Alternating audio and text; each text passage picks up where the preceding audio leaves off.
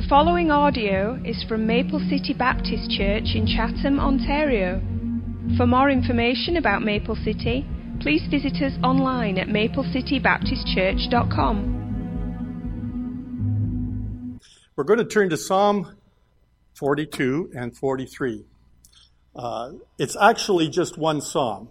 Psalm forty-three is actually a continuation of Psalm forty-two. So uh, we're going to read it as one. There is a, a basic misconception about uh, these psalms. As Dan was mentioning, uh, and it has to do with the song, "As the deer panteth for the water, so my soul longeth after you. You alone are my heart's desire, and I long to worship you. You alone are my strength and shield, and you are alone. May my, to you alone may my spirit yield. You alone are my heart's desire, and I long to worship you." Now, when you listen to the words of that psalm, you see a man that is confident in his faith, that has it all together, a man after the heart of God, right? Would you be depths of despair? He's a man who has lost everything, and he is struggling with his faith. So as I read through the psalm this evening, I want you to sense the waves of depression that's coming over him and how he struggles to make sense of it all. So Psalm forty-two, we'll start there and we'll read both psalms. "As the deer panteth after the water brooks, so panteth my soul after thee, O God. My soul thirsteth for God, for the living God. When can I come back and appear before God?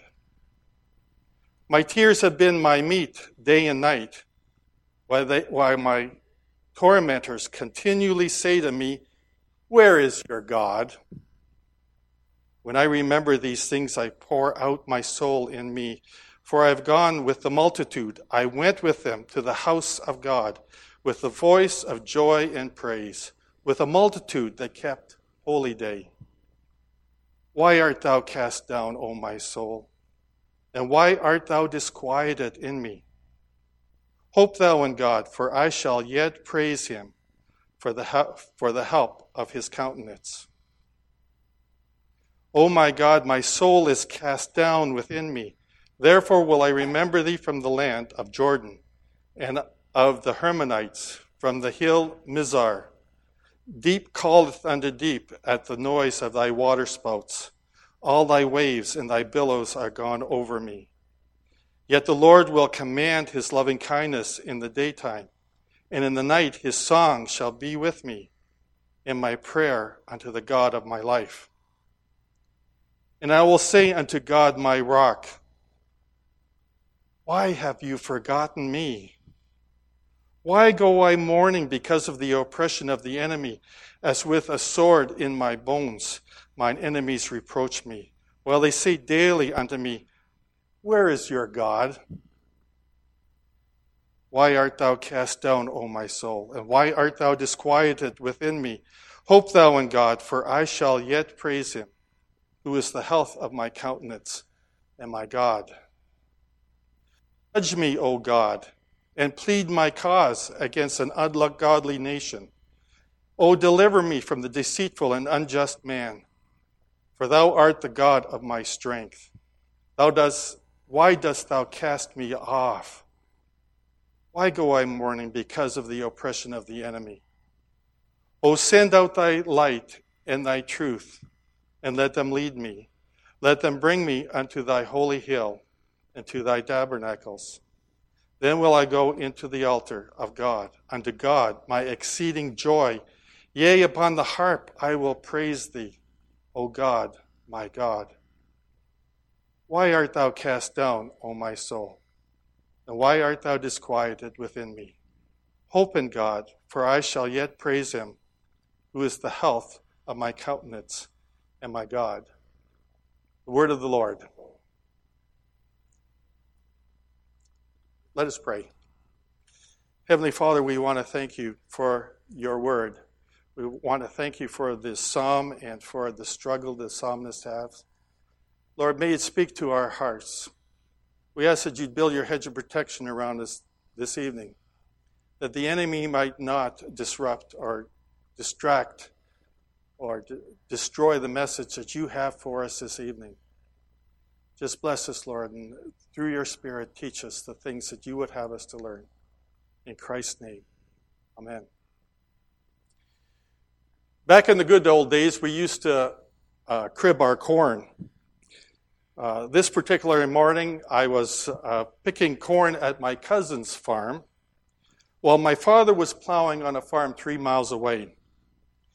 It had rained the night before, uh, so the ground the ground was firm, but it was slick on top. As the wagon began to fill with corn, the tractor and picker began to slip and slide. It was obvious that we were not going to get any corn in the crib that day unless we had the four-wheel drive tractor that was plowing in a field three miles away. We shut down the operation, and as I was getting into the car, our cousin's dog, a black lab, ran full tilt into the cornfield as if chasing a jackrabbit. Five seconds later, the dog came running out full tilt, with its tail between its legs, and right behind was a fully mature buck with his antlers down in a charge. The dog headed towards the house, and when the deer saw us, he headed cross country. As I drove to the other farm, I was laughing to myself, but I kept an eye on that deer that was running along the fence line at the back end of the farms. I turned down the side road just in time to see the deer cross that road and jump the ditch and continue on. A mile later, I turned onto the back line, and I caught up to it as he was entering our farm. He was about thirty yards in the field when I came up beside him on the road. He lowered his head as if to charge, and then he wheeled around, crossed the field, and disappeared into the creek that runs through the middle of our farm. There he was able to hide and rehydrate from the exertion of the run. So what's the point of my story? A deer who is panting is a deer that has been on the run. Fear and panic had caused the animal to run for his life. So, as the deer, so is the psalmist. He is also on the run.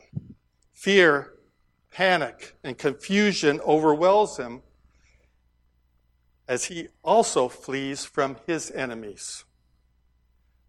This is not David. The psalm was written by a son of Korah. He was a descendant of a Levite, so his inheritance and his livelihood was connected to the service in the temple of God. The sons of Korah were the gatekeepers, the guards for the temple. It became a significant job uh, as the nation's wealth was, in gold was stored above the holy place and above the Holy of Holies. The sons of Korah were responsible for guarding that temple day and night and for opening the doors of the gate in the morning for the worshipers. The tribe of Levi was divided into twenty-four groups, and each group would take their turn serving at the temple for a week. Then they would return home and resume their duties throughout the nation. The musicians were the exception to the rule. Men of exceptional ability were trained to greet worshipers and to prepare their hearts for worship. Their homes were in Jerusalem, and they served at the temple three hundred sixty-five days a year. As you can imagine, this was a really sweet job. They would go out to the highways and the byways, and they would greet the pilgrims on their way to the temple. and they would slowly lead the people with songs and hymns as they escorted them, the worshipers, to the temple. For God's people were required to enter their gates, enter his gates with thanksgiving and his courts with praise. Their hymn book was, of course, the Psalms, and particularly the Songs of Degrees, or the Songs of Ascent. These are the Psalms from Psalm one hundred twenty to one hundred thirty-four, the Pilgrim Psalms. The psalmist really loved his job. Uh, he also wrote Psalm eighty-four, and here's a couple verses from that psalm. Verse two, my soul longeth, yea, even fainteth for the courts of the Lord. My heart and my flesh crieth out for the living God. Verse ten, for a day in thy courts is better than a thousand outside. I would rather stand in the threshold of the house of my God than dwell in the tents of the wicked. He loved his job, but now he was in exile. In Psalm forty-two, verse four, the psalmist laments and longs for the day when he served in the temple. Verse four, it says, I pour out my soul in me, for I had gone with the multitude. I went with them and led them to the house of God with the voice of joy and praise and with a multitude that kept holy day. The idea here is to lead deliberately and to slowly with purpose. It was a procession to the house of God. In chapter forty-three, verse four, we read this. We see that he accompanied his singing with the harp, or the stringed instrument. This was probably the musical instruments that David manufactured in preparation for the service in Solomon's temple. He writes, I will go to the altar of God, unto God my exceeding joy, yea, upon the harp will I praise thee, O God, my God.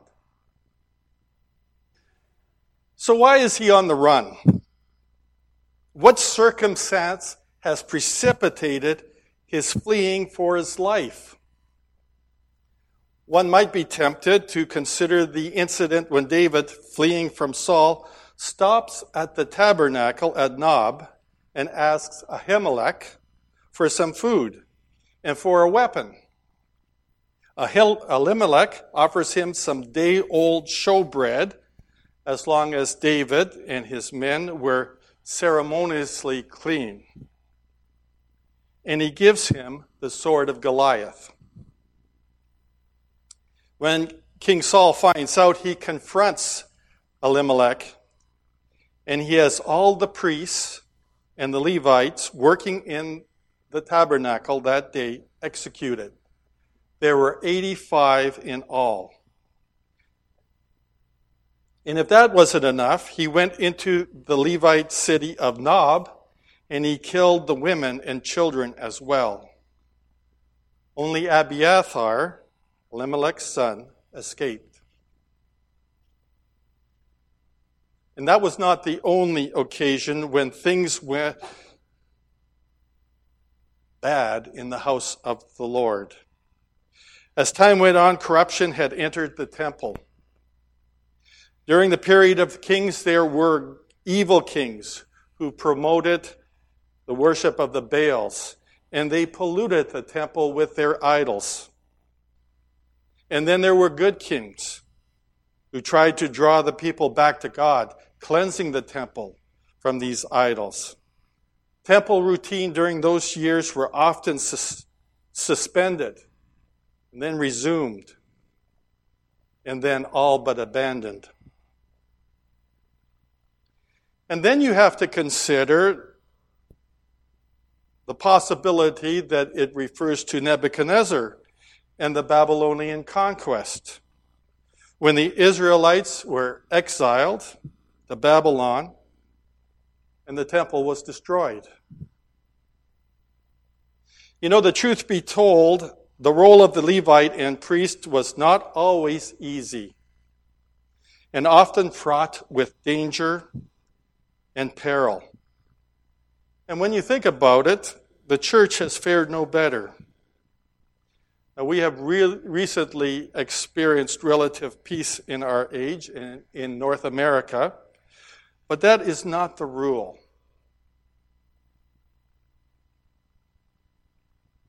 God's people have experienced persecution and hardship throughout the ages. So this psalm speaks for the persecuted church as well.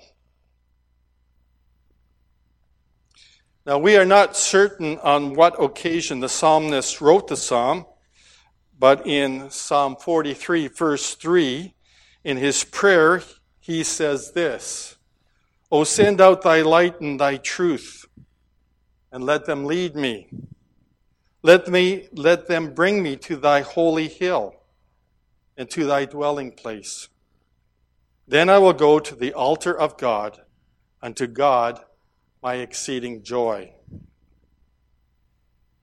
Here he, here he identifies the holy hill, Mount Moriah, where the city of Jerusalem is located, and the temple of the Most High God.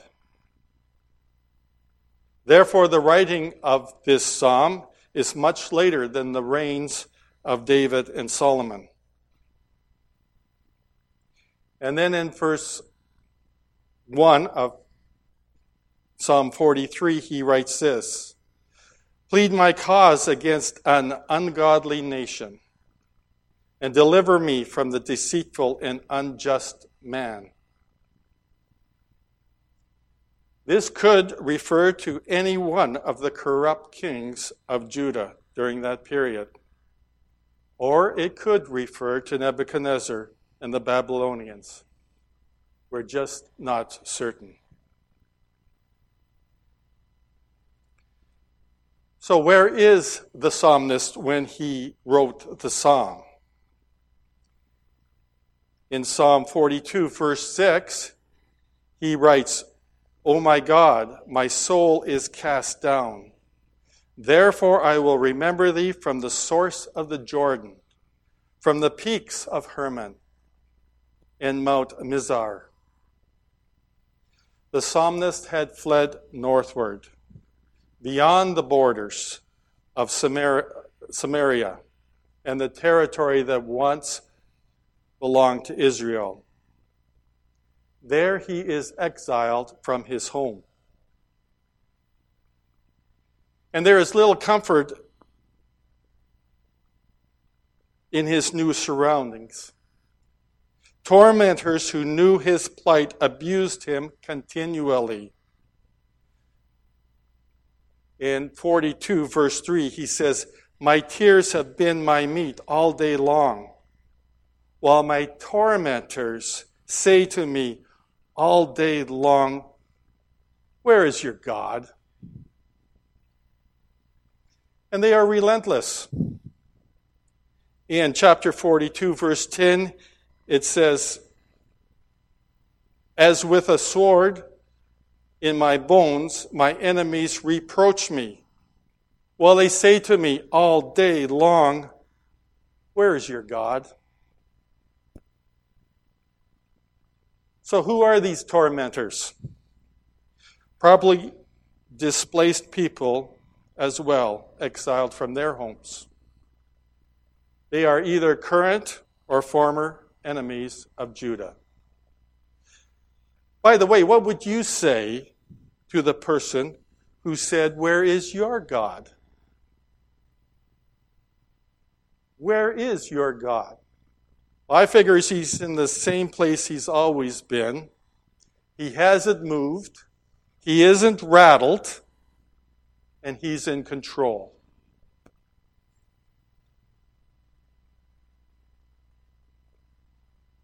So here's the situation. The psalmist is hiding, exiled from his home. He has lost his livelihood. He is alone without sympathizers. He is tormented by those around him. Can anybody relate? Everyone has faced trials at one time or another. And many of you have suffered great loss. Perhaps some of you have, have uh, endured abuse, whether verbal or emotional or physical abuse, being tormented all day long, or so it may seem.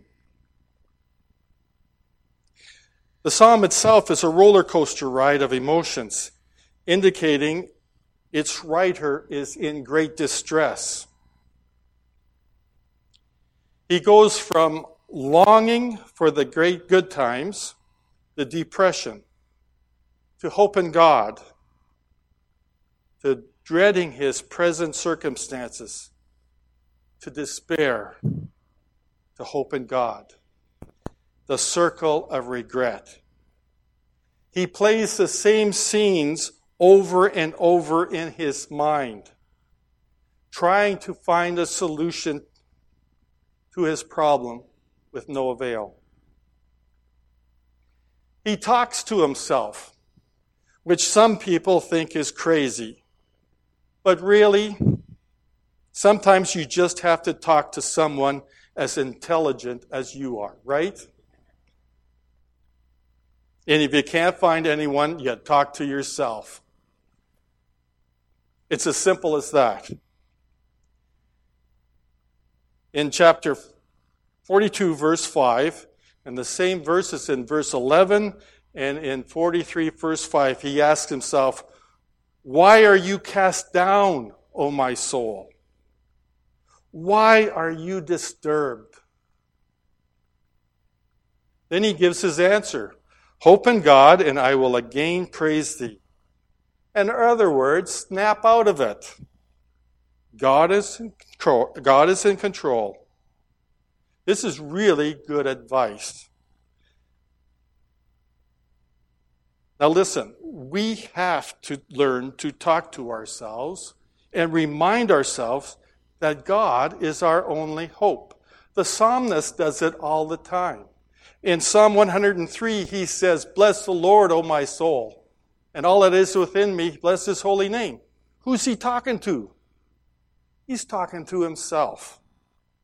"Bless the Lord, O my soul, and forget not all his benefits, who pardons our sins, who heals our diseases, who redeems us, who crowns us with loving kindness and tender mercies, who satisfies our mouth with good things." This is really good advice to give yourself. That is good advice. But if you are discussing with yourself, what are you going to say to that so-and-so, that tormentor, the next time you see him? Well, you're just wasting your time because it never turns out the way you think it's going to. So this psalmist is trying to is struggling to hold on to God.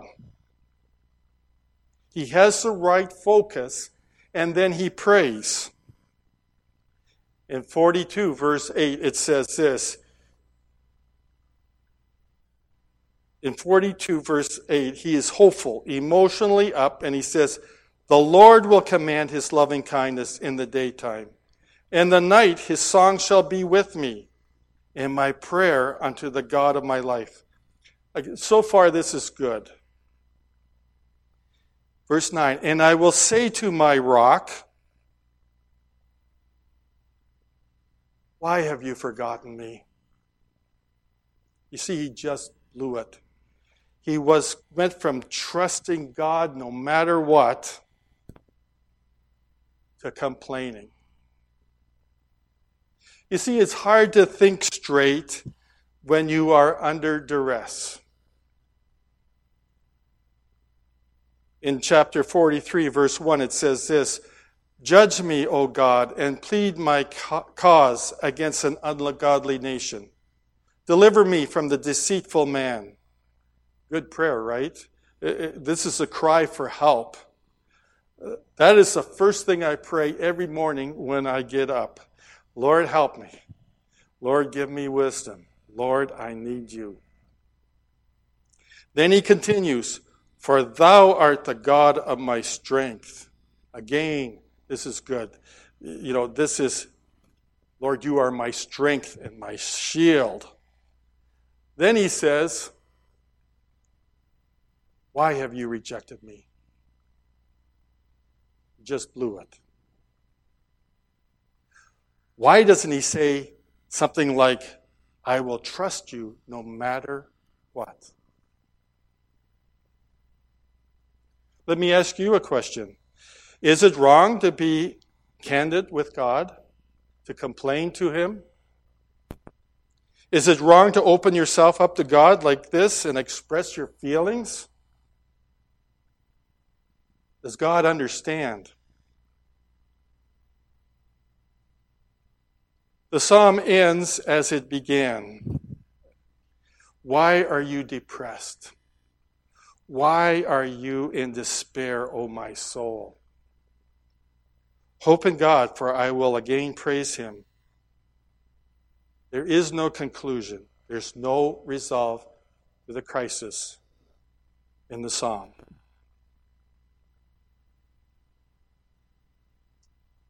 I don't think we can fully understand or fully appreciate the psalm until we ourselves have gone through the fiery trial.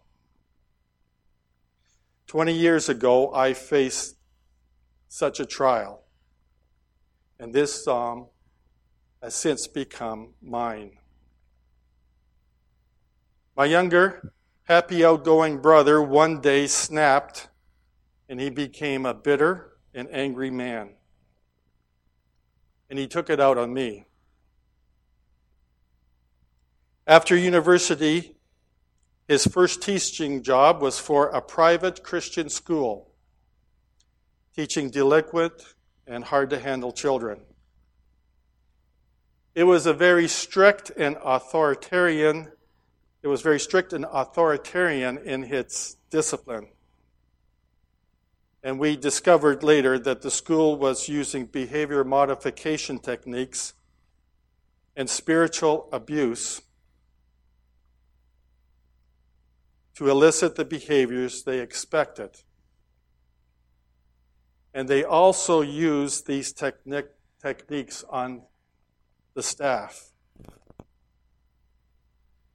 My brother never thought he could measure up to the idea that they expected, or submit to them the way they wanted. That was the only way that we could get him out of this, what we consider a cult, which we did.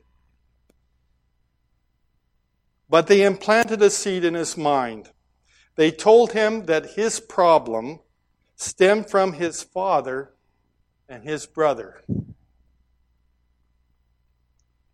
He never could overcome this, and he was never able to successfully re-enter society.